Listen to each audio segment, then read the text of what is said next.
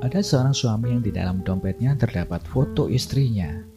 Saat teman-temannya melihat, ia dipuji sebagai suami yang sangat baik.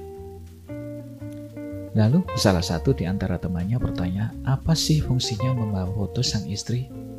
Dia menjawab, kalau aku lagi ada masalah di kantor, aku selalu memandangi foto itu.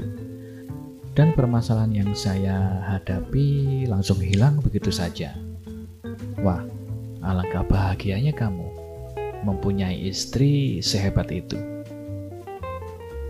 Lalu bagaimana bisa begitu? Tanya teman-temannya. Sang suami menjawab, Ya, kalau saya lagi melihat foto istri saya, semua permasalahan apa pun di kantor menjadi tidak ada apa-apanya dibanding dengan permasalahan dengan dia.